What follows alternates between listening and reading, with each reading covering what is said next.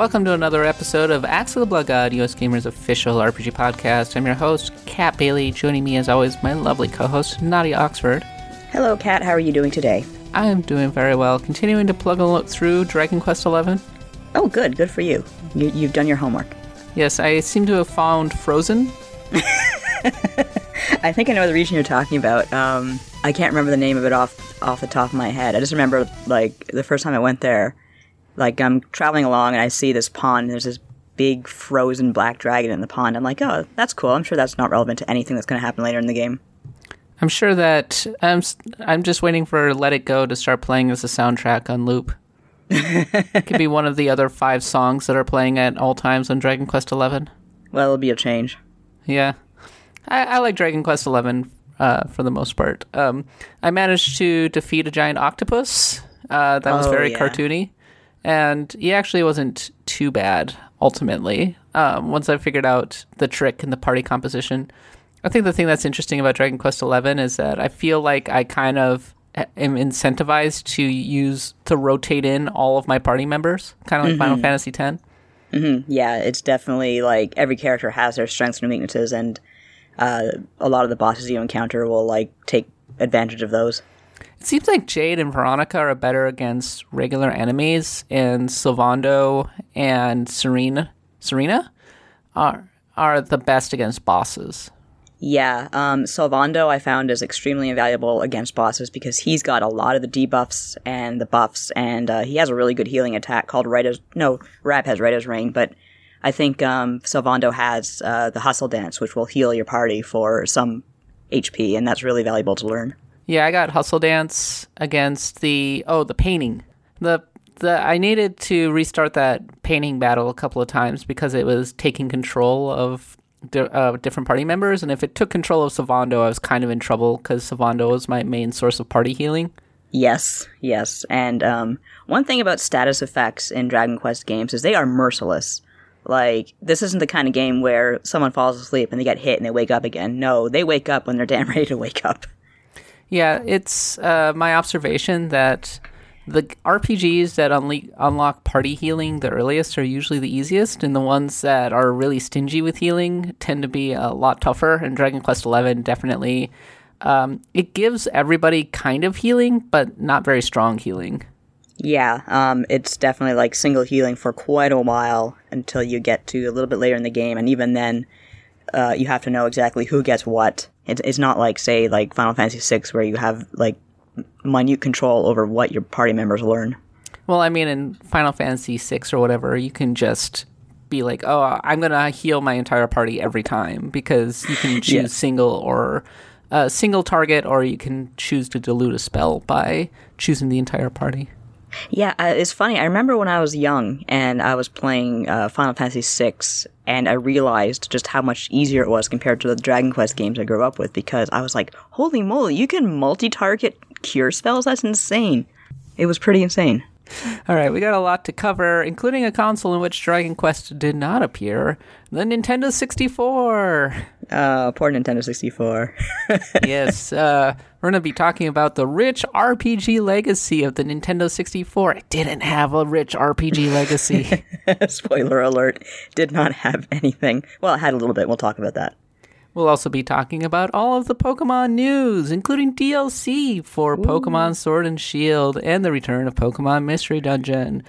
But first, Axel Blood God is a US gamer podcast. If you're enjoying the show, why don't you leave us a review? You can do so on iTunes or Stitcher, or I think Spotify, though I'm not sure. If you or if you like us on Spotify, maybe give us a like. I think that's how it is. Or yeah, follow please do. I, us I would think we are on Spotify. follow us on all of the things. Please do. Uh, if you have a comment or you want to get in touch with me, you can find me on Twitter at the underscore catbot. Nadia's at Nadia Oxford. Send me a DM. Send me an email at kat.bailey at usgamer.net. Leave a comment on the show notes on the on the site. We may read your comment on the show. We also have a newsletter that goes out every single Wednesday, courtesy of one Nadia Oxford. Nadia, what was the topic of the newsletter this week? Well, this week it was freezing cold for a while there, so I started to think about tropical locations in RPGs, and I thought about how there really aren't that many. Of course, Sun and Moon, Pokemon Sun and Moon is a, is a good example Uh, the example I brought up was Chrono Cross, which, to my knowledge, entirely takes place on a tropical archipelago. And it, it's really nice how it's just surrounded by like warm blue waters, and I think about it a lot when it gets cold. Um, I actually had someone write to me, uh, reader Hao Tran, who said uh, there is a sequence in Suikoden 4, which I never played, where your party can get stuck on a desert tropical island, and you can. The way they put it is, uh, you can resist the "but thou must" dialogue options until your friends relent, and you get a sort of bad ending where you all just live on the island forever. Funny thing is, the ending isn't a cutscene. The game just continues, playing as normal. You just can't leave. Uh, so some other games that had tropical loca- tropical locations, uh, Pokemon Ruby and Sapphire. Oh, that's right. Gosh, that's uh, it goes to show how much of an impression Ruby and Sapphire made on me. I guess. because it was set on basically Okinawa, and the result was a lot of water travel, infamously. How could I forget? Oh my god. I see. I've only been to Tokyo, so I find it fascinating how Japan is such a tiny island, but it has so many like, so much uh, climate like variations between the regions. I have been to Okinawa actually, and it's a really cool island. It, it so it's kind of a, a tropical location. Oh yeah, it's basically like Hawaii. Uh, Oh, but it- nice. It has its own uh, unique history and actually kind of tortured and controversial history, which I won't get into. But Mm, yeah. um, it's a unique place, and they definitely have, I feel, maybe their own identity or their own cultural identity, much in the same way that Hawaii has its own cultural identity. So uh, another one, is, I, I think Final Fantasy X is pretty, uh, pretty tropical. oh, you got a point there. Everyone just sits around in the water all day and plays blitzball. I mean, Wakka is very like symbolic of whatever their take on is on island culture. See, I have yet to play ten, so I don't know what their take is on island culture. Uh, well, you should play Final Fantasy X. Maybe make it your project this year. Yeah, to, to, I'll play Final Fantasy X and write an essay on what they think about island culture. We could do a uh, a Final Fantasy X report since we've already done Final Fantasy uh, Final Fantasy Nine. Yeah, that makes sense. Why not just go to the next one in the sequence? Yeah, uh, make it a part of the console RPG quest. If you're interested in a Final Fantasy X report, shoot me a note. I, I would be curious because I really enjoyed our kind of deep dive discussions of Final Fantasy IX. And what else did we talk about? Oh, oh yes, uh, Chrono Trigger was one, and I also assigned you Persona Four. Yeah, that was fun. Yes, that was fun, and you should finish seven. I yeah, I really should, but I don't know. Like I, every time I pick up my Switch, like Dragon Quest Eleven is the one that is kind of my go-to. That's fair. I mean, the remake is coming out very soon, so you may as well just start from there, I suppose. All right, let's continue on to the news this week, which was around Pokemon DLC. So, Pokemon Sword and Shield, uh, it's starting in June, and then again later this year, we'll be getting two large expansion drops. It'll be part of an expansion pass, which I believe in total will cost twenty nine ninety nine, or is that twenty nine ninety nine for each? I think it's each. Um, Okay, because that's pretty steep if that's the case. I'm not 100% sure on that, but uh, it's still highly preferable to buying a whole new game with, with very little new uh, uh, stuff. Counterpoint: Pokemon games used to cost about twenty nine ninety nine. Did they? I just remember, I like, games were always expensive up here, so I don't remember playing uh, paying anything less than, say, $50. GBA games were, you know, between twenty nine and like thirty five dollars, Uh-huh. and Pokemon games were always a little more expensive than that. Is your, and they always stayed full price; they never went down.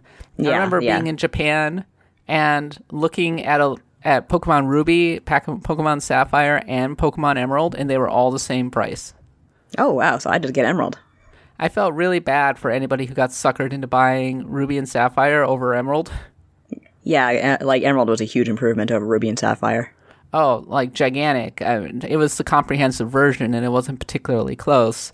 But it also, and also, like Ruby and Sapphire were very flawed in their own ways. But so yeah, uh, so it is a little steep if it is an expansion pass for each one, or if each expansion is twenty nine ninety nine. But on the other hand, they are giving us a lot of content, entirely new area, tons of new Pokemon uh, new legendaries, uh, seemingly a new quest line in which you have a new rival and you're being trained up by a new character. So, in that respect, uh, Pokemon fans are basically getting their third version, except as DLC, so you don't have to play through the whole story again. Yeah, and I'm actually really, really eager about that because one thing I didn't like about the old games uh, and having to buy a whole new game is just going through all these story points again. When and they usually change the story points, but in a couple of cases it was for the worse. Like I really think they neutered uh, Sun and Moon story with Ultra Sun and Ultra Moon. And um, yeah, so I just like the idea of buying an expansion that is pure content that I have not seen or experienced.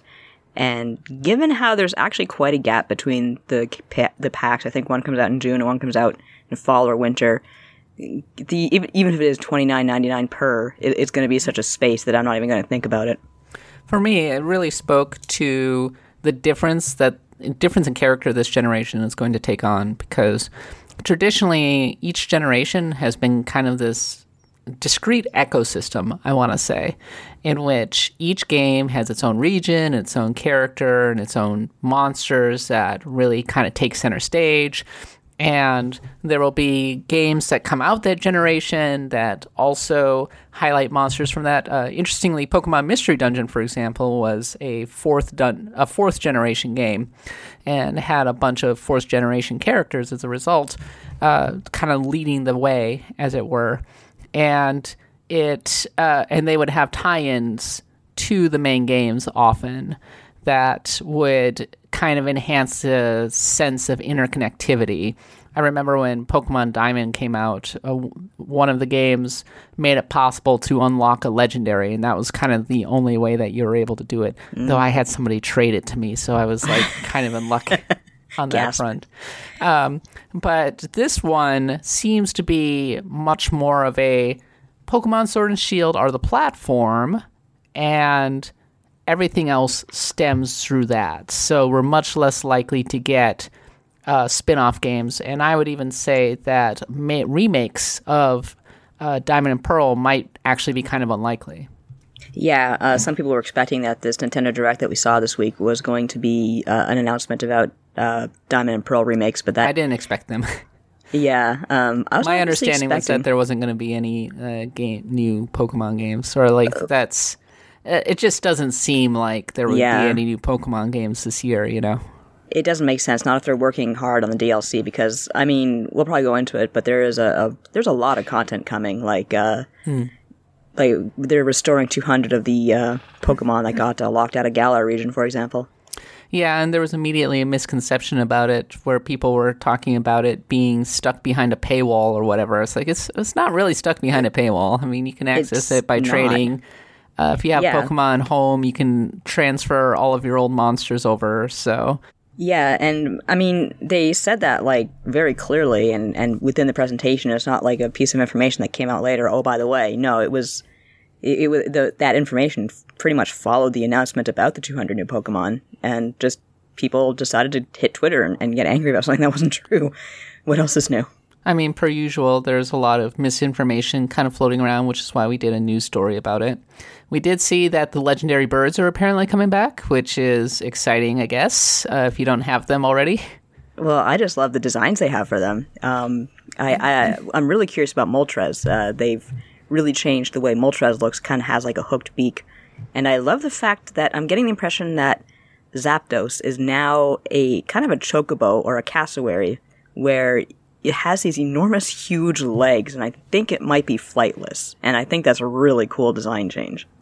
Articuno's always been my favorite of them. Yeah, I was never a huge fan of Articuno, to be honest with you. I always liked uh, Zapdos and Moltres.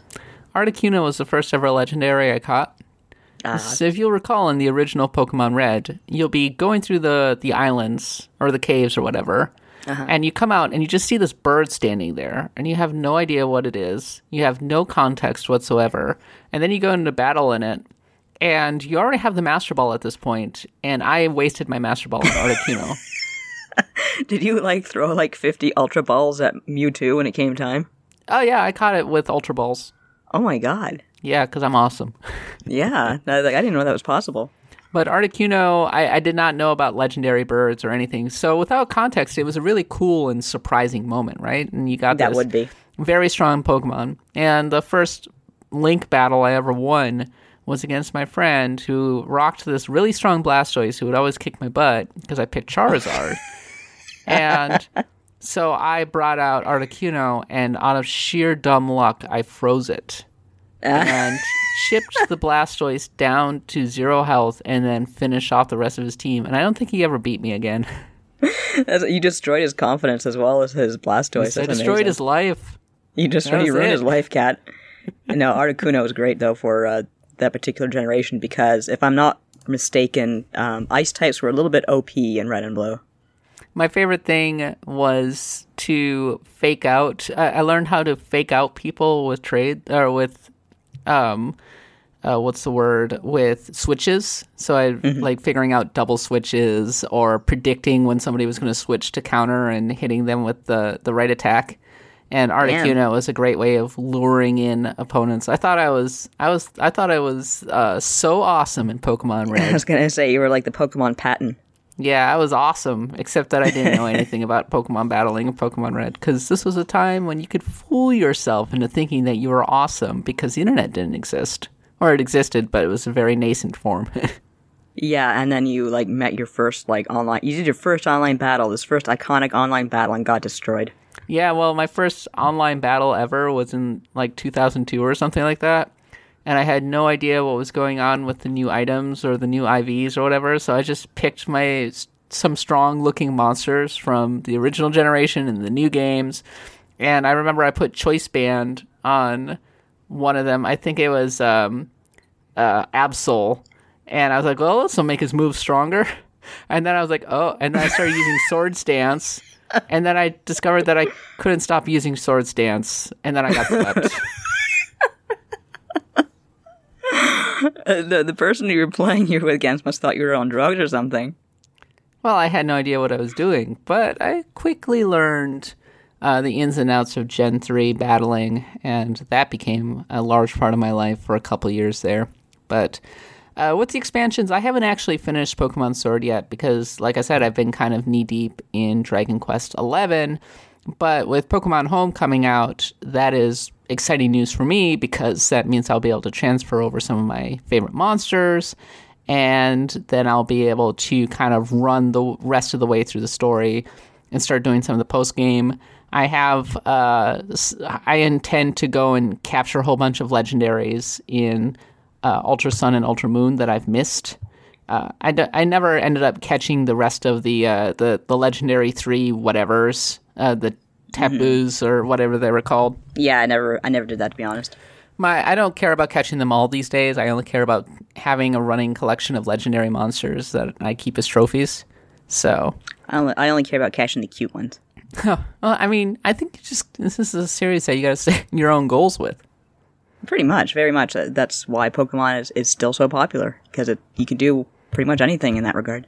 So yeah, I've got a little bit of a time limit. Um, it was sort of like when Pokemon, uh, Pokemon Bank support was coming for Sun and Moon. I ran through and I got all of the ribbons that I possibly could in Omega Ruby and Alpha Sapphire before moving on back over to Sun and Moon. Because once you transition them, they can't go back.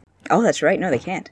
So, any thoughts on the DLC and or Pokemon Home, Nadia? Uh, Pokemon Home is honestly not something I'm keeping close tabs on because I'm not someone who transfers her old Pokemon from game to game. But uh, I am looking forward to the DLC very much. I am glad that we saw in the um, the art, the, the the concept art they were showing us for the DLC, that uh, Nidoran is back, which means Nidoking is back, and Nidoking is by far one of my favorite Pokemon ever. I just think he's got such a cool design, and I'm glad he's coming back.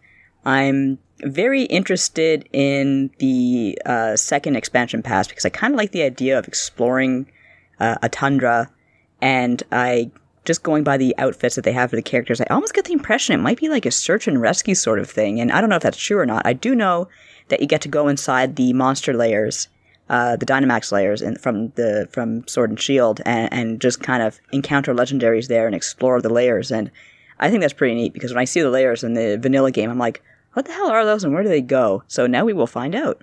Once I get to the end game, I might indulge in the raids a little bit more. But I mean, I got I have to get to the end game first. Yeah, the the raids are actually quite a bit of fun, especially once you finish the game. I've been meaning to check out how the metagame is going uh, on Pokemon Showdown, uh, and maybe get together a team and see how I feel about it. Because I I always at least dabble a little bit. Yeah, um, one thing I need to get more into is just is the same thing, learning about how the metagame is going because by all accounts, it's actually going very well. People really like the rental teams, and they really like the fact that, uh, frankly, the the cull has uh, really s- wiped the slate for a lot of people and, and freshened things up. Although I guess once the Pokemon start trickling back in, that won't be the case as much anymore. Well, Rotom Wash is still meta, but Gengar is apparently underused now, which uh, it's a strange time.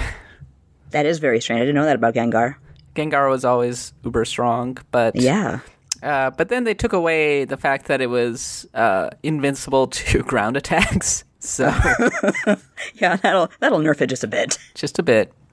Uh, before we move on, uh, any thoughts on Pokemon Mystery Dungeon? Any interest in that? I mean, I really like the graphics. I really like the the um, the design they went with. They kind of like a little bit of a storybook watercolor design. I think that's really nice. I have never played a mystery dungeon game, and um, I'm excited for this one because this will probably be my this will probably be enough to finally get me interested in the series. I just never picked it up, never picked it, uh, never went into it. But I feel like now that I understand more about like what is it like a I can't remember if it's like a dungeon crawler or, or a roguelike or whatever or, or both. But um, I just remember not being so enthused about the the genre that it was part of back in the day, and now I've kind of expanded my uh, RPG repertoire, so I might uh, I might appreciate it a lot more than I would have in in the olden days. So uh, I'm thinking I'll download the demo and give that a try once I have time. I always give it a try and end up not liking it. Yeah, it, it- at least you give it a try though. I know that Parish, who is a big roguelike guy, big Shiren the Wanderer fan, never really cared for Pokemon Mystery Dungeon. I think he considered them to be too simple or too easy. Yeah, I, I could see why they're not exactly gonna like make NetHack for kids. No, they should break them. That would be break those kids, make them realize what it's uh, what's in store for them, what life is really like. That's what roguelikes are all about. yeah, they they sure are, and that's part of the reason why I don't like them very much. Life isn't But- fair. Sometimes you put on the hover boots and then you just can't reach a water source and then you die of thirst. The irony. Oh, the irony of it all. Um, okay. And uh, you put this in the notes, and I, I guess this is something to promote. We started a new series. Uh, it was it's called Remember When, and this is of interest to Blood God readers. Um, it's about when the Xbox 360 tried to conquer Japan, and it resulted in some interesting RPGs, including the the Tri-Ace games like Infinite Undiscovery, Tales of Vesperia, Blue Dragon. Uh, and it still has some effects because Tales of Vesperia, for example, never came out in the West on PS3 because Microsoft kind of threw its body in front of it. And there are certain games that are still only ever available on the 360, including Blue Dragon, though you can play them through Xbox backward compatibility. So go check out that article. I, I enjoyed writing it, got a pretty solid response, and we'll keep doing those. Sounds good. Yeah, um, we've talked a little bit in the past about Xbox's uh, Microsoft's attempts to woo the Japanese consumer, and it, w- it was a very good try, but it just did not work out. All right, Nadia, that's it for the news. So let's continue onward to the Nintendo 64 console RPG quest.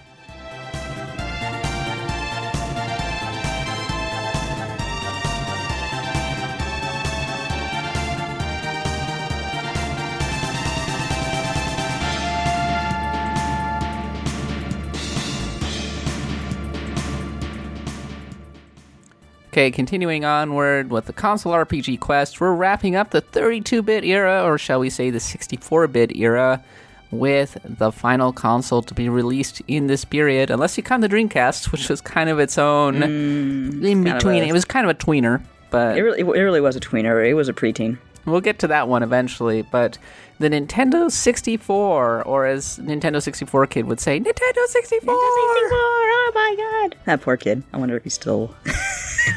I wonder if he's living that down yet. Nadia, what is your history with the Nintendo 64?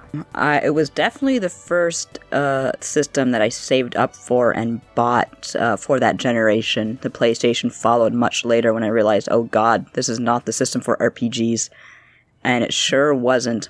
But I definitely enjoyed it for other things that you were. It was really the start of if you want Nintendo's games, you have to get their systems. That sort of, you know, credo going on because uh, Mario 64, of course, was brilliant. It was it reinvented the 3D platforming genre, Ocarina of Time was brilliant. It invented, reinvented Zelda.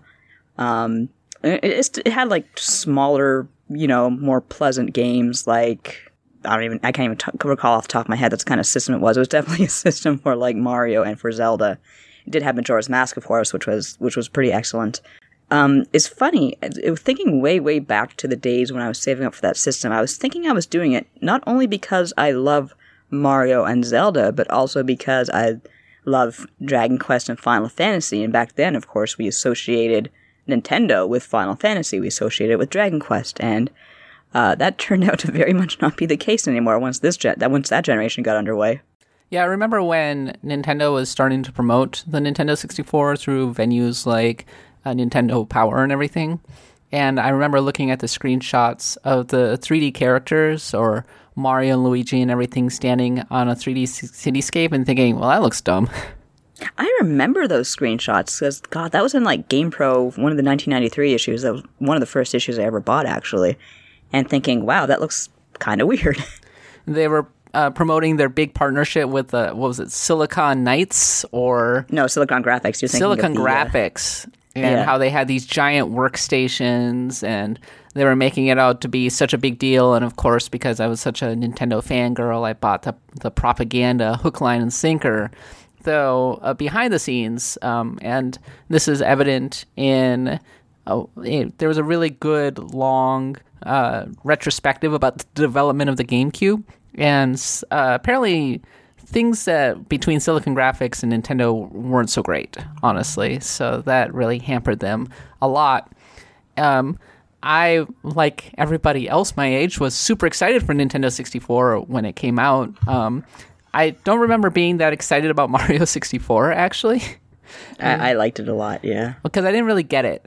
Oh, really? That's interesting. I mean, it was this big kind of 3D, fully explorable world, um, and everything. And I was like, oh, I mean, that's really cool, like a cool proof of concept, and being able to manipulate Mario's face is really neat and everything. But uh, I don't know, like this isn't like standing out to me. Maybe because it's more puzzle oriented and more traversal oriented, and figuring out how to get all of the stars.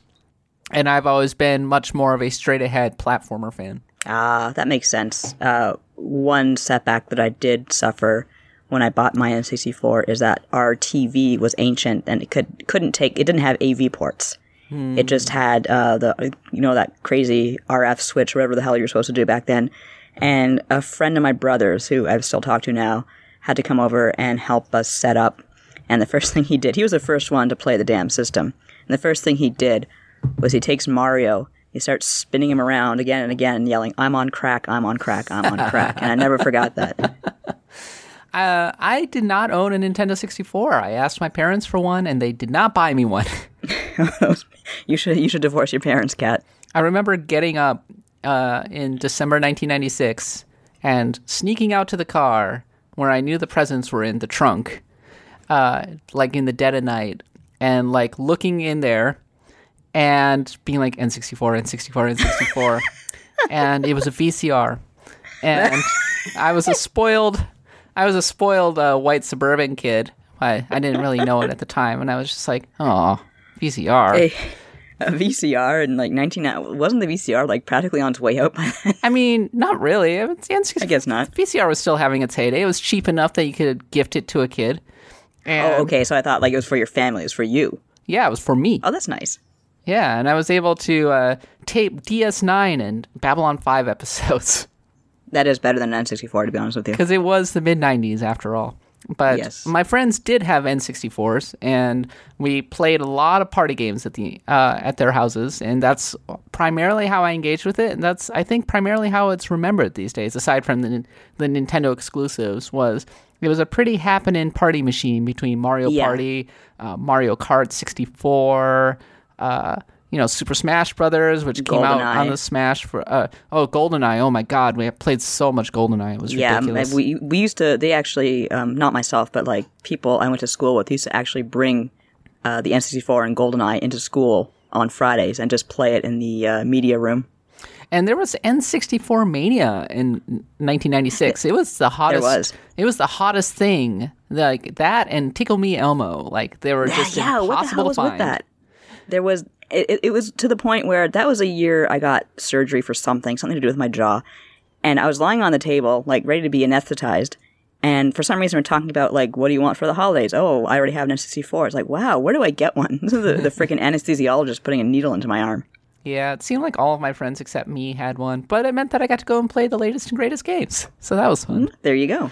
Uh, the one that truly blew my mind and I loved and still is probably one of my f- top five favorite games of all time was Star Fox 64.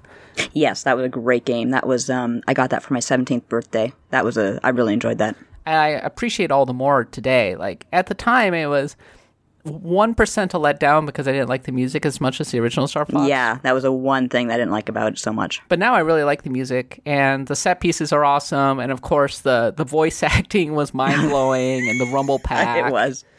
When I when I listen to the voice acting now, I can hear how compressed it is, but it was still pretty great. Yeah, so that was the the one big game, and then of course a couple years later, Ocarina of Time came out. My friend got it day and date, and I didn't see him for the next couple weeks because all he wanted to do was play Ocarina of Time. I don't blame him. I was pretty much the same way. I, w- I remember not being that impressed by Ocarina of Time when I first saw it. Yeah, neither was my husband. He was just not an Ocarina of Time fan. Yeah, I saw the graphics and I was like, yeah, yeah. and and that was the thing. Like, I, I think the Nintendo 64 for the time when it first came out, uh, games like Wave Race 64 and Mario 64 and Star Fox 64 looked awesome, right? And then a lot of other games did not look so awesome. Yeah, you really had to know what you were doing the, with the N64. And I remember the first time I realized, okay, this is not going to be a game full, this is not going to be a system full of pretty games. Is around the same time in the arcades is when Dungeons and Dragons uh, Shadows over Mystara came out, and I was really, really huge into that game in the arcades. And I remember going on my school's BBS and talking like on the video game group, like, "Hey, um, is there any chance Shadows of Mystara is coming to the N64?" And everyone was like, "Probably not," but it's coming to the Saturn. They were making a big deal of the arcade releases that came out in like 1995 or thereabouts. Uh, games like Killer Instinct, which I played a fair amount of, and remember thinking, So "Wow, I. this is like the future! Look how amazing this game is!" Or Cruis'n USA. and they they both eventually came to the N64 and were severely compromised. Oh, Cruis'n USA was terrible on the N64. Oh, it was it was garbage. It if was you if you think about that now, like, can you imagine a Nintendo, basically a first party game, wasn't it, coming out on Nintendo uh, on the home console and it being terrible? it would not happen. No, Yeah, and then Killer Instinct was the same way because it was made by Rare, wasn't it? it was rare. And the problem with Killer Instinct Gold, it, it wasn't a bad game, but that controller was so terrible for fighting games. It was nearly unplayable. Yeah, and then they also had like Mortal Kombat, the Sub Zero Chronicles or something like that. oh yeah, was- I asked my parents like. um you know, I was sick one time and I asked my parents to rent me like Killer Instinct Gold, and they brought home that, and I was so mad. That was our first real taste of the Nintendo drought because, I mean, we had at the early going, we had Mario 64, Mario Kart 64, Star Fox 64, and then there was a lot of nothing. There was a lot of nothing until Zelda came out. Yeah, I mean, in 1997, we got like GoldenEye, Star Fox, and Diddy Kong Racing. And Diddy Kong Racing was basic. Diddy Kong Racing and GoldenEye were basically the tentpole games. That was it for 1997, and they had to go mm-hmm. up against Final Fantasy VII. yeah, it was it was a bit of a a bit of a bad time for RPG fans like myself. Yeah, uh, I think this was around this time Quest 64 came out, which was. Oh was god. Well, probably the most infamous example that everybody always points to as the failings of the Nintendo 64's RPG library. The Nintendo 64, well, I, I think we've already kind of mentioned it, did not have a lot of RPGs. We might have made that point once or twice. And Quest 64, uh, there was a lot of expectations around it for some reason. Maybe because it was a game for the N64, so any game that came out on the thing was going to get a lot of attention. As I recall it personally, um, it was just the only thing we really had to hold up against Final Fantasy VII. It was like, it's how dumb I was at the time. Like people were like, "Oh my god, Final Fantasy VII, the demo is incredible." Blah blah blah. I'm like, "Yeah, well, we're getting Quest 64." Was it as bad as everybody said? you know what? I have never played it, but it's if nothing else, like at the very least, at the very best, pardon me, is mediocre. I mean, Um, yeah, the graphics really don't stand out. Uh, the real time turn based combat is very simple. it super does not hold up, and it wasn't that great for the time. It just wasn't very deep. And exactly, I think RPG fans who are coming off the Super Nintendo. Uh, I mean, I think that was a rough blow, right? I mean, to see what the N64 really was. was. putting out versus what the PlayStation was coming out at the time. even as you say, from the uh, Super Nintendo to the N64 was just a, a humongous step down. You're talking about going from from Final Fantasy VI and Chrono Trigger and and even Super Mario RPG to that. Yeah, it was definitely the awkward adolescence of game development in general, where you're going through the very peak of sprite development to whatever the heck was going on with 3D development on the Saturn, PS1, and Nintendo 64. And I mean, there were some good examples of stylish looking 3D games. I think Metal Gear Solid actually holds up Yes. surprisingly well. It does. Yeah, I agree with that. Um, I just think because it's so cinematic and uh, Kojima did a lot of really neat things with camera angles that Well, helps it was insanely ahead of its time.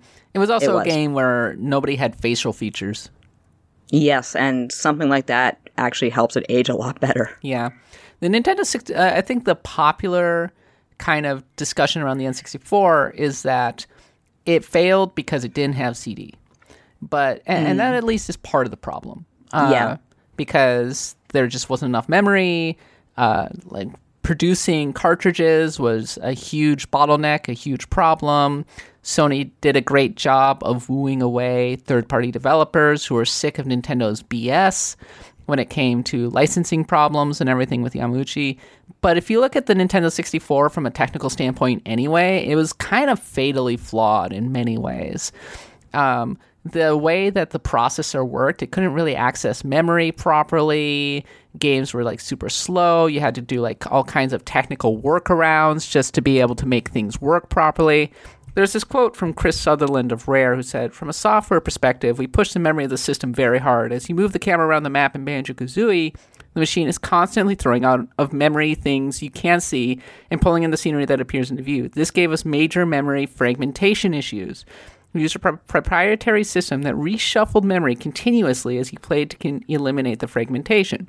I doubt many N64 games at the time did anything like that. Overall, it meant we could dedicate a higher number of polygons to the characters and backgrounds than many other games at the time managed. So basically, these developers were having to come up with their own proprietary tricks and workarounds just to make their games look even halfway decent on the dang thing. And that explains why Rare was one of the very few companies that could make games that look good on that system, along with Nintendo.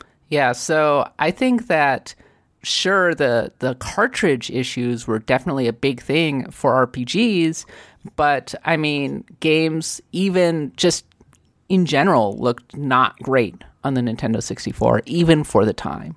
They looked No. they looked inferior to the PlayStation. For the most part, yes. Uh, with uh, again, and it's just Nintendo and Rare maybe who could really make the games look good. But um, their their writing was on the wall from the very start because uh, if you read the oral history of Final Fantasy VII by Matt Leone, um, it, basically it says outright that Square Enix, uh, or Square at the time, told Nintendo, "Hey, your system kind of sucks. Maybe not so many words, but we can't do what we want to do with your system."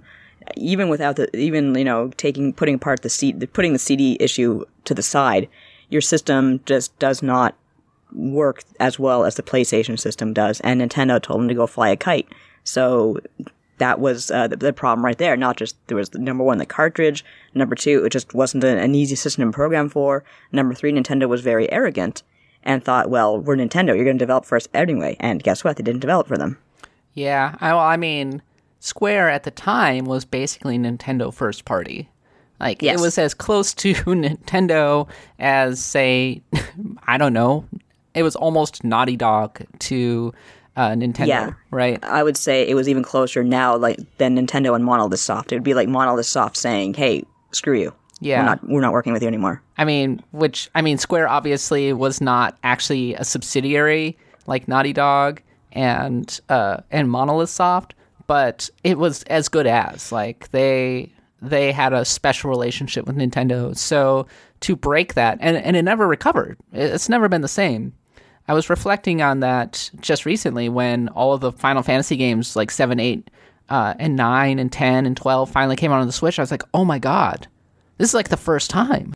It really is, isn't it? And I was thinking how like Cloud's appearance on in Smash still blows my mind when I when I look back at that trailer. I'm like, it just feels alien to me. It feels like something that should never have happened.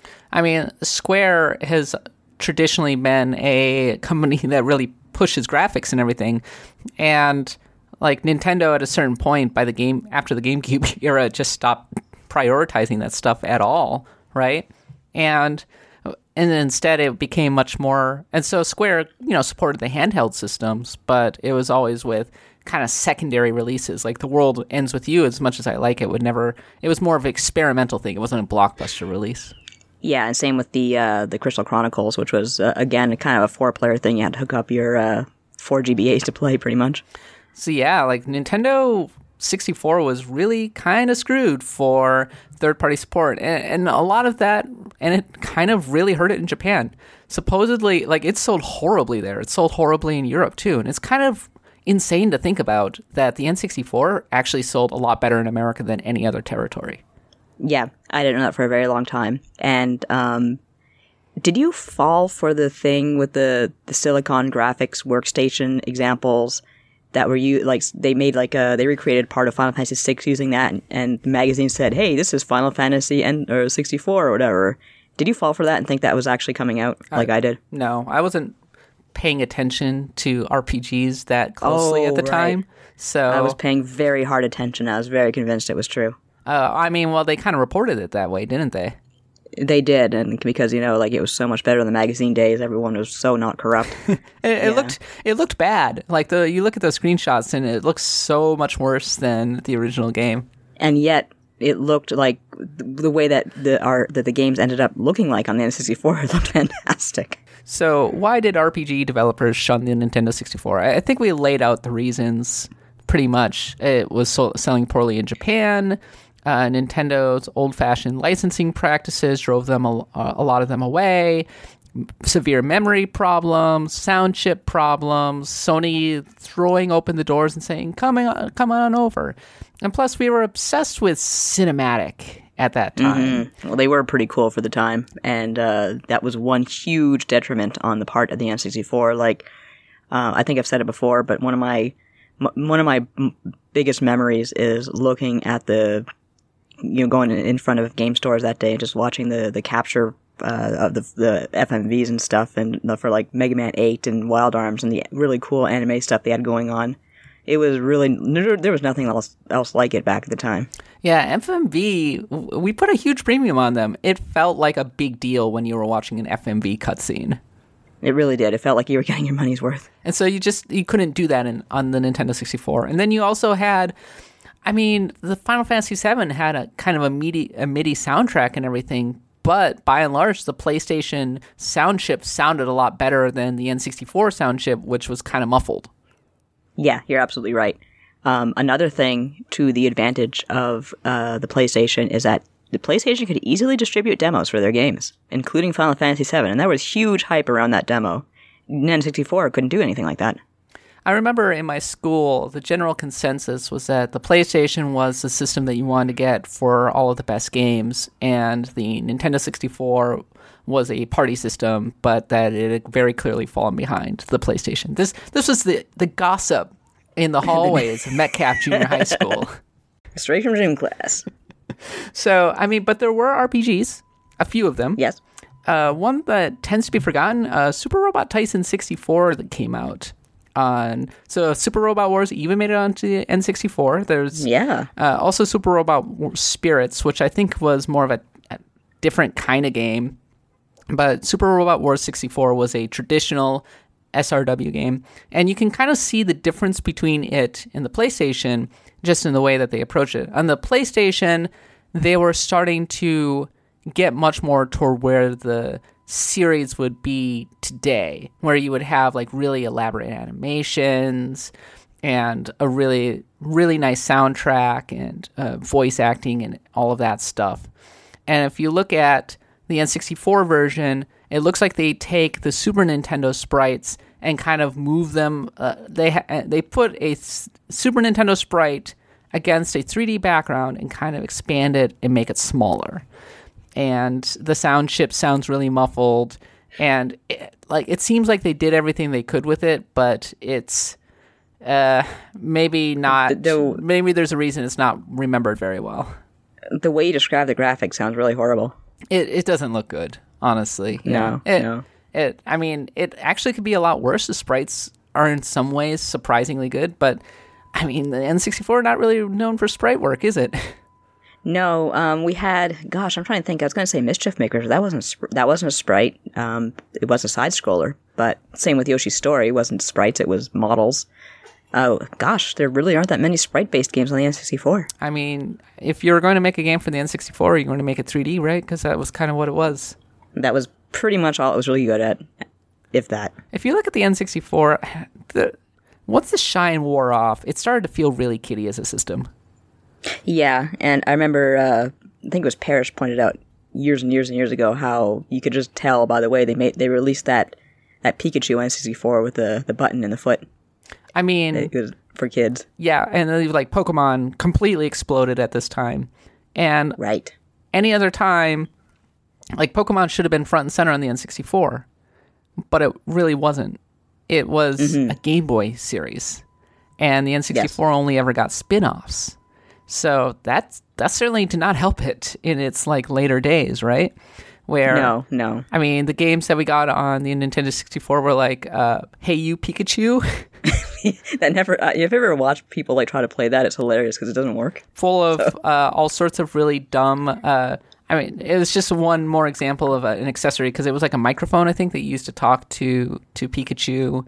Uh, there was Pokemon Stadium, which was a much more traditional, and Pokemon Stadium 2 was actually a really good looking game and really fun to play and everything. But when Pokemon Stadium came out in Japan, it didn't even have all the monsters. Yeah, I remember. I think our Pokemon Stadium is their Pokemon Stadium too, and yes, it has. They had to release it again, so it had all the monsters in it. And this was back when there was 151 monsters. So They really went all out with Pokemon Stadium 2, though, where you had like the Game Boy Tower where you could basically play the Game Boy games uh, through Yeah. because you had the little pack that plugged into the controller where you could plug in the game.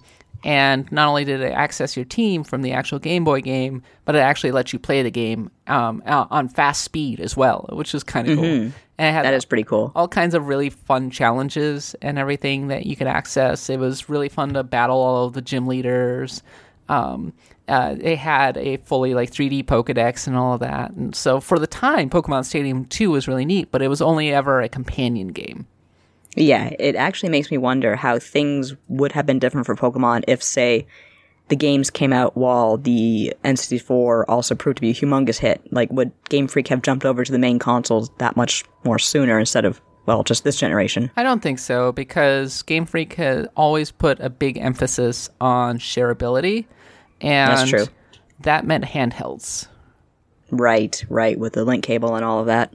Uh, one game that was cool, it wasn't an RPG, but it was uh, RPG related, Pokemon Snap, which I think, Yeah, I never played that. oh, it was fun. Uh, where they put you on a 3D uh, rails basically, and you would try and find ways to get Pokemon to do special things. You were trying to lure out monsters and get like excellent shots of them, and it was really tough because you were on a minecart that was like always kind of moving, and so. Um, I played a lot of uh, Pokemon Snap, and it was a really enjoyable game. I desperately wish that they would make a new one for 2020. Like, A lot of people people have been asking for Pokemon Snap 2 since God years and years. And when the Wii came out, sorry, the Wii U, everyone was like, "Oh, here it comes, here it comes," and it never came. I think that the correct approach to take with a Pokemon Snap game is a fully 3D open world game in which you can just wander through these gorgeous environments, luring out Pokemon and getting pictures. And your sole goal is basically to enjoy this beautiful environment, uh, complete challenges, and try and level up to the point where you can eventually take pictures of legendary monsters. I actually like that idea a lot. That would be a lot of fun. I'd love to play that. So that's my pitch. So uh, Pokemon was a big deal, but ultimately, uh, while it was certainly they did their best to connect it to the Nintendo 64, ultimately it was a Game Boy Color game, and that just goes to show where the N64 kind of stood at the time. Yeah, it was um not exactly at the top of the heap. Uh, but some actual real RPGs um, for the Nintendo 64. There was Ogre Battle 64, which, I mean, it's not like it. Tactics Ogre. It's more of a high level strategy game, actually. Oh, okay. I was thinking like, oh, okay, it's it's Ogre Battle 64. It's just you know Ogre Battle, but no, I never played 64, so I'm not sure. So in Ogre Battle 64, you're trying to conquer these these uh, strongholds, right? And when you you're pushing army out, and then they come back in. So it's more like a kind of a strategic thing rather than going through these like super winding uh, political tales. Like there's definitely that look and that feel to it, and you, and it's kind of sprite based. It's kind of a 3D That's sprite, true. a little bit like Suikoden. right. And the way that you set it up is that you have these heroes, and then the heroes have armies behind them, and then a lot of it is very hands off. And so you're more of a general than somebody who is actually, you know, controlling these characters. Right, right. So it's uh, it's funny when you think about N64 RPGs, you kind of have to think of outside of the RPG box because so many of them are just like, uh, it's kind of an RPG, but not really. Yeah, that's the thing is that like so many of these games really are outside the ba- box. They're kind of real time, turn based games. Like people are citing Hybrid Heaven, which Yeah, which I don't know about that. I don't know that one Prime. the there was Mega Man Legends. Would you consider that an RPG? Um, no, absolutely not. Um, I love Legends, but no, the most RPG you're getting is that uh, your stats are kind of there when you change and upgrade your weapons. That's about it, but not even. uh, Paper Mario came around, and that was the legacy of Super Mario, uh, Super Mario RPG.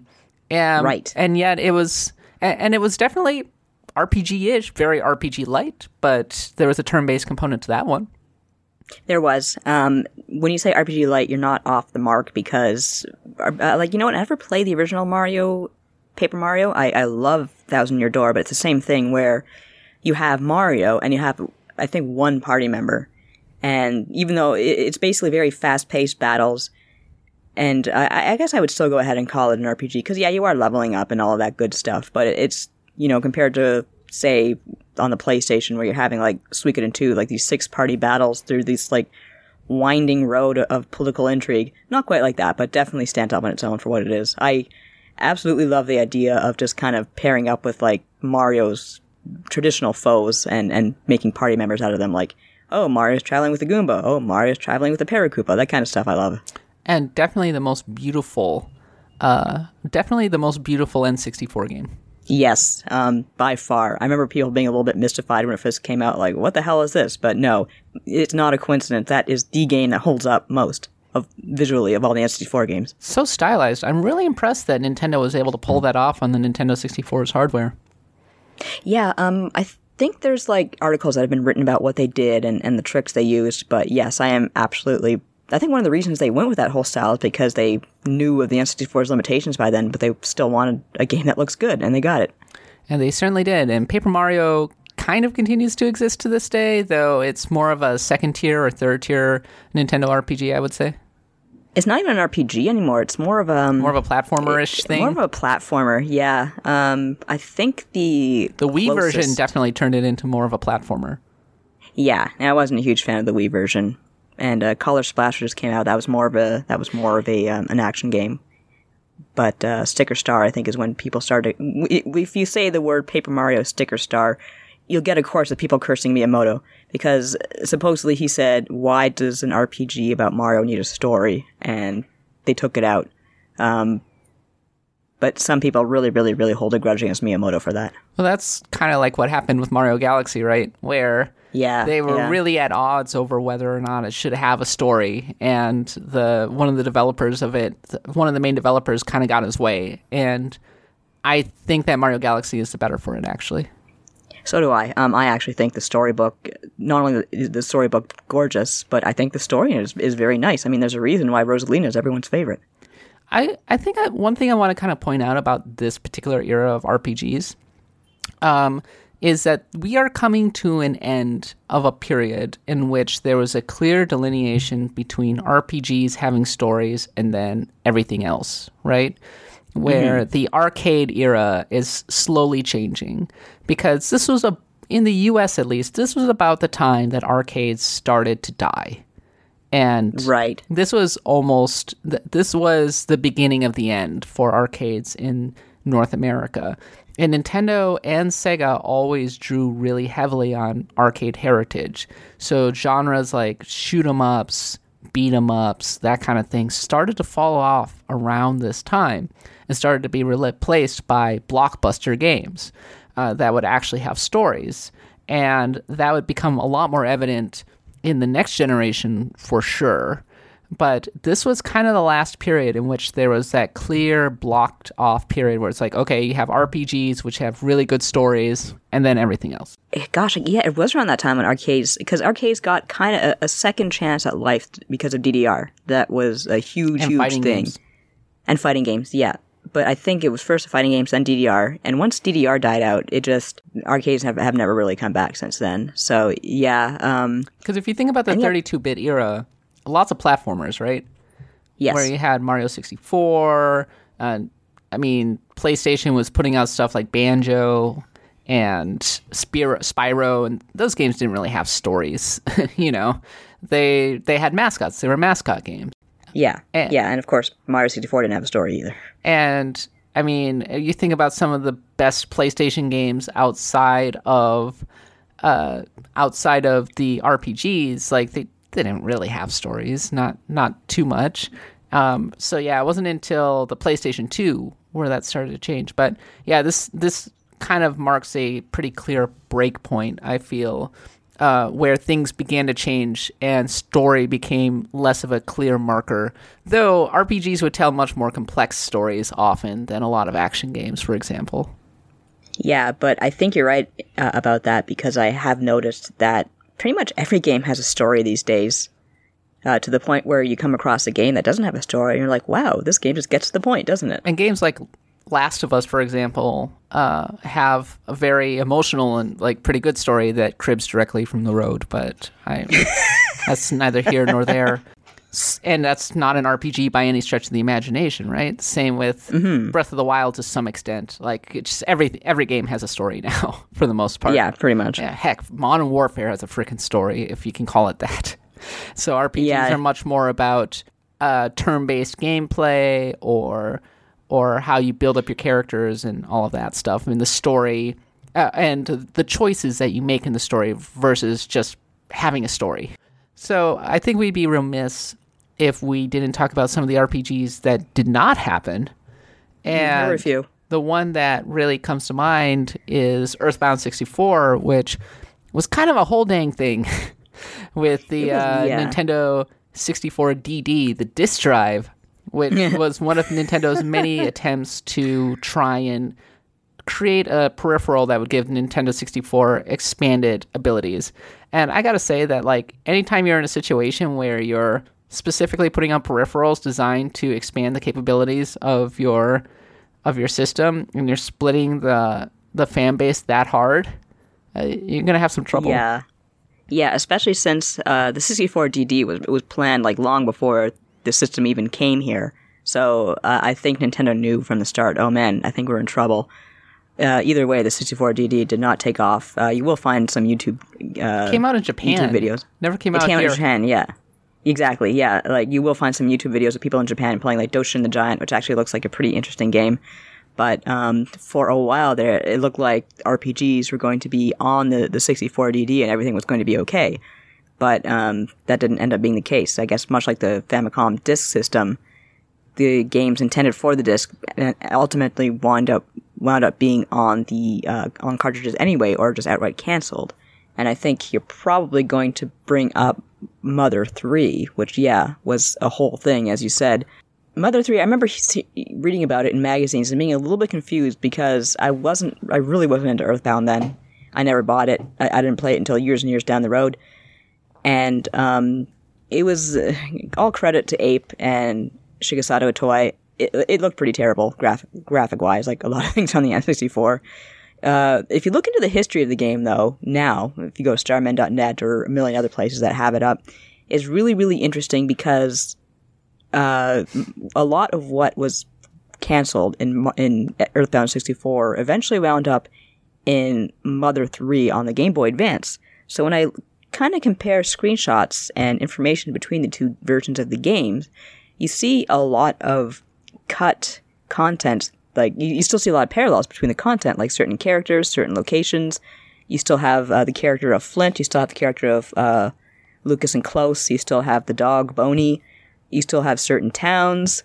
So, and I think the even much of the plot involving Porky and the Chimeras uh, was intact. So, uh, I like I really liked looking back and, and seeing what stayed and what went. I think Earthbound 64 was originally supposed to put Flint as the main character, whereas Earth Mother 3 makes uh, everyone kind of the main character for a while until it settles on Lucas.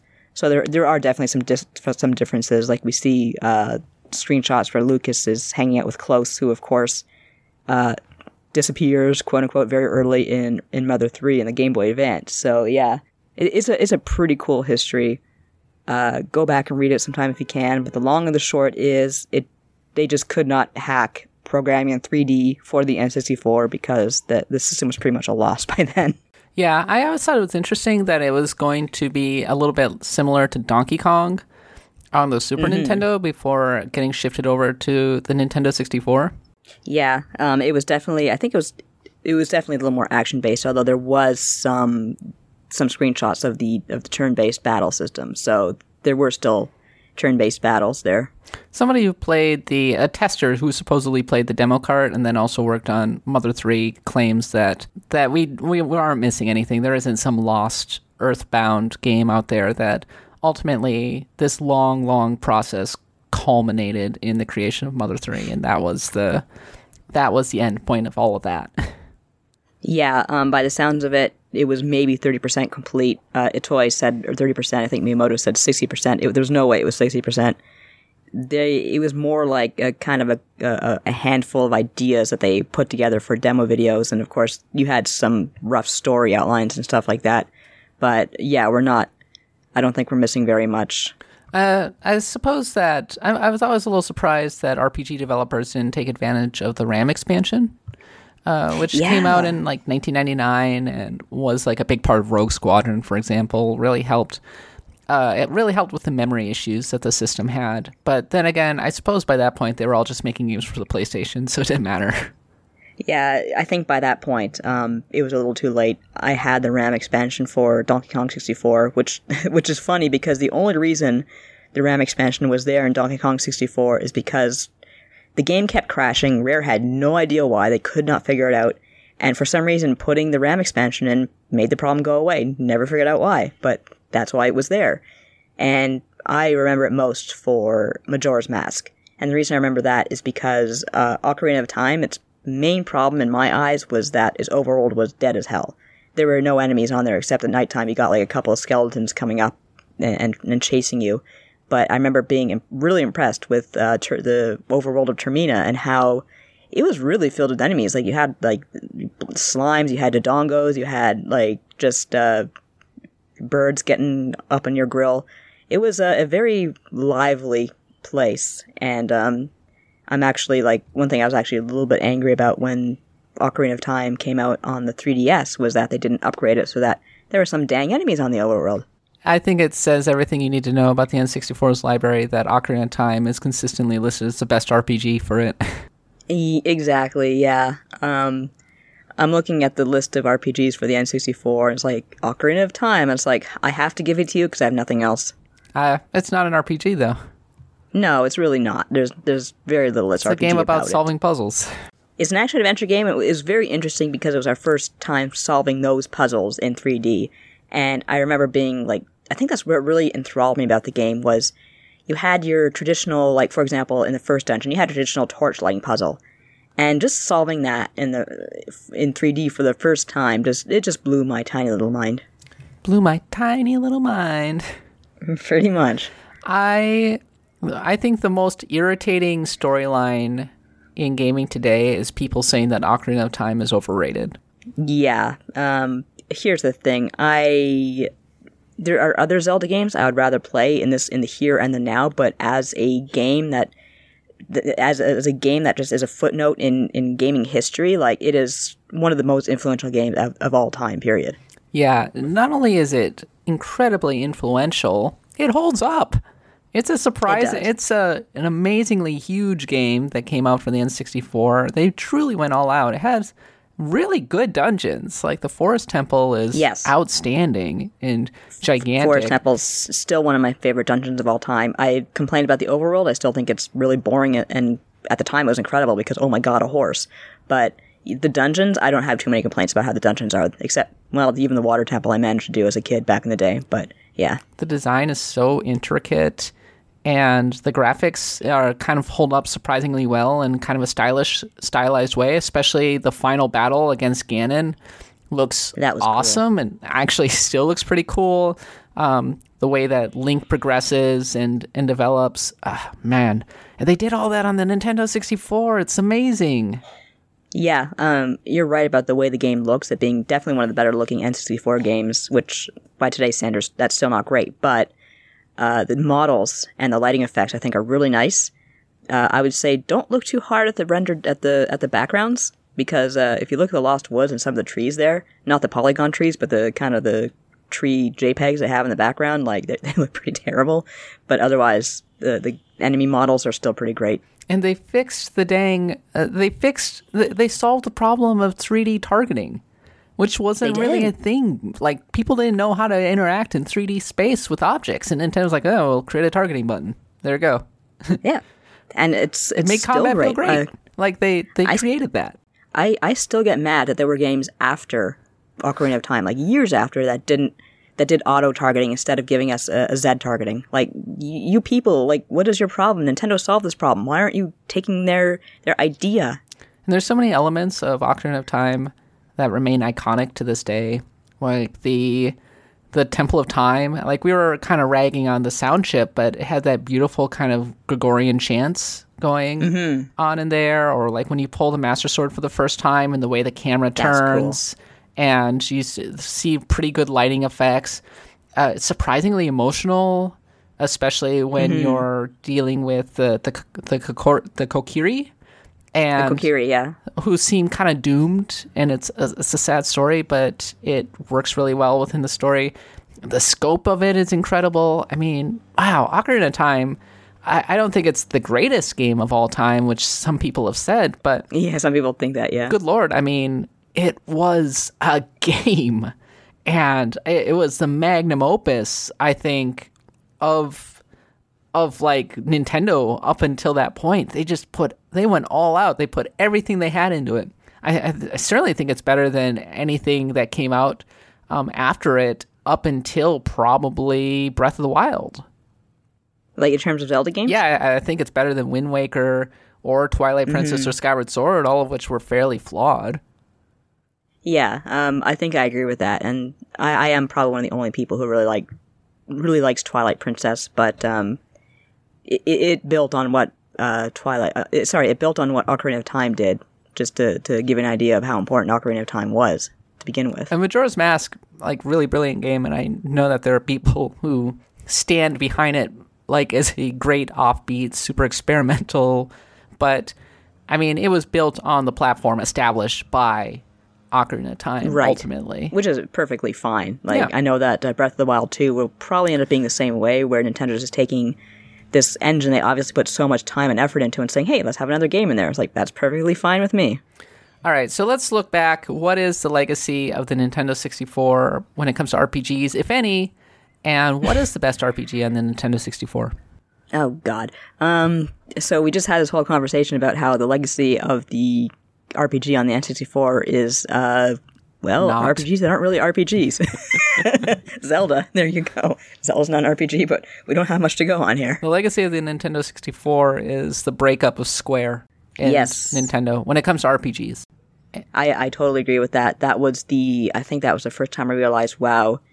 Nintendo and RPGs are actually they're not inseparable. They are very very much separable. Yeah, that was the end of complete domination by Nintendo over the RPG space up until Yes. that point. Because, I mean, we've talked about it all alre- already on the NES, when I had Dragon Warrior, on the Super Nintendo, during the, the true golden age of Square, and all of those other games. I mean, Nintendo owned RPGs. And from that point onward, Sony owned RPGs. Yes, because it's not even like the Saturn versus the PlayStation, where okay, everyone had a little bit of something, but Nintendo had nothing for RPGs pretty much. Yeah, I mean, all of the RPGs went to handheld, and Yeah.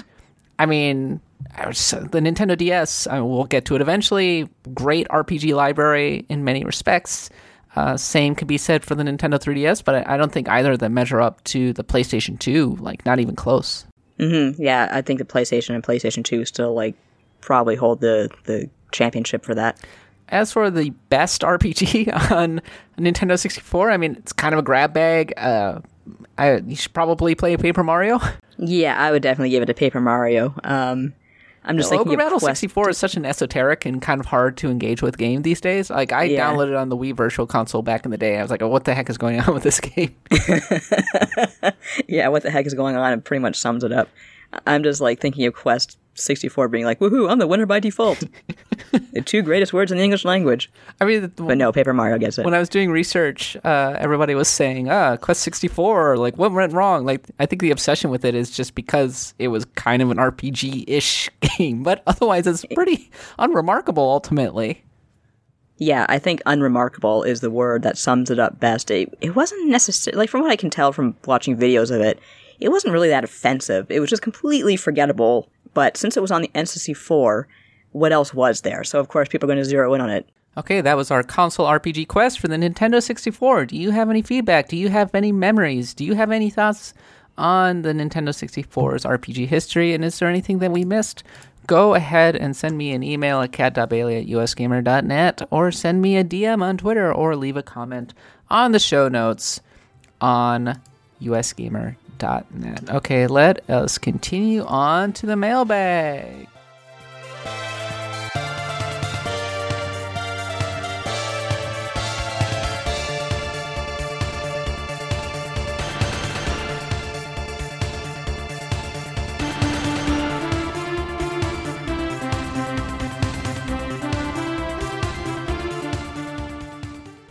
Okay, folks, last week we did a pro preview of all of the big RPGs that are coming out in 2020. It's going to be a huge year for RPGs. Here are what you had to say about it. Radical Defect says, I'm one of a tiny legion of people most excited to play Phantasy Star Online 2 in English for the first time after a, you know, eight year wait. I may literally end up buying an Xbox just for it. Getting to play a few other games I've missed from several decades of avoiding Microsoft consoles would be a nice bonus, I think. The Dreamcast and the first PSO were a huge part of my youth. Folks I played that game with when I was 13 ended up at my wedding by 30. Wow. Aw, that's really cool. That's amazing. Uh, actually, I have to say, I have to point out, my husband is very much looking forward to uh, Phantasy Star Online too. So there you go. You're not alone. Shane Bettenhausen from One Up was a giant PSO fan. We might have to get him on here for the Dreamcast episode. Oh, that would be that would be really interesting. I'd like to hear his thoughts. Sammy J9 says, Maybe it's because I've been itching to replay the original for ages, but currently my most anticipated game of 2020 is Persona 5 Royal, which is kind of funny since the game I've already played like 90% of. Same goes for Xenoblade and to a lesser extent FF7 Remake. It feels odd that I'm most excited about all these games that aren't exactly new, but on the other hand, it's going to be a year full of warm blanket comfort food games, and given how 2020 is already starting out, that sounds wonderful. That said, Bravely Default 2 will be great. I'm also hoping we may see Paper Mario. Oh, and Tales of Arise. I nearly forgot about that one. Cautiously optimistic, now that it has a much more appealing art style, apparently an actual budget. I want to add with Persona 5, I was taking a look at the trailers for the Persona the Persona 5 Scramble Musou game for the Switch, and Uh-huh. actually it looks pretty good. Um, there was actually uh, something I tweeted a, a while back about how you know I don't really want another Musou game in my life, but I do want Persona 5's extraness in my life again. And the Musou game has that. Like I was looking at a screen transition, just like with the the the, the, person playing change the page, and you just have this animation of Joker leaping up onto the top of the menu, and it's so ridiculous and so unnecessary, and I absolutely love it. I like that. So I understand. It has all of the extraness that you were just describing, and I like that it's not just fan service because, like, so many of these Musou games, like Mm. Gundam and Zelda and Dragon Quest, are really just giant fan service games, right? Yeah, Whereas yeah. this game is an actual story, like it's an actual addition to Persona Five. I mean, we'll see how good that story actually is, but it it makes me more interested in playing it. I think. Yeah, um, I will be glad if, you know, say Atlus can't bring us Persona 5 on the Switch for whatever reason. Maybe they're like, okay, well, we'll, we'll do our best for you, you poor Switch owners. And Gamer Law says, like Nadia, Bravely Default 2 tops my list for 2020. Trials of Mana remains a close second, and I will be interested to see if anything is announced for Fire Emblem, given that this year marks the 30th anniversary of the franchise. I was having a conversation with some friends. This is me talking, by the way, uh, about what game would we most want to see remade from the Wii or GameCube on the uh, on the Switch, and I said uh, I put Fire Emblem Path of Radiance on there, which was the Oh. GameCube version. Um, I would love to play that game with upgraded graphics, maybe an upgraded art style on the Nintendo Switch. I think that would be really great. I feel like I don't want to go backwards in Fire Emblem as long as I have three houses. So you don't want to go back to the traditional version, like you want to go with this style No. now. Yeah, I really like the way that Three Houses felt, but I'm also awakening trash, so Awakening trash.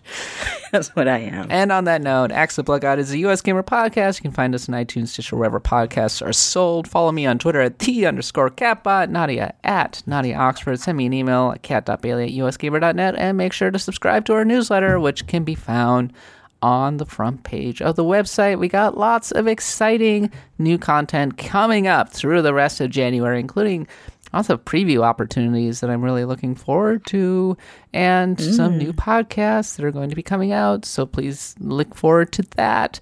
In the meantime, we'll be back as usual next Monday. Until then, for Nadia and myself, I've been Kat Bailey. Happy adventuring.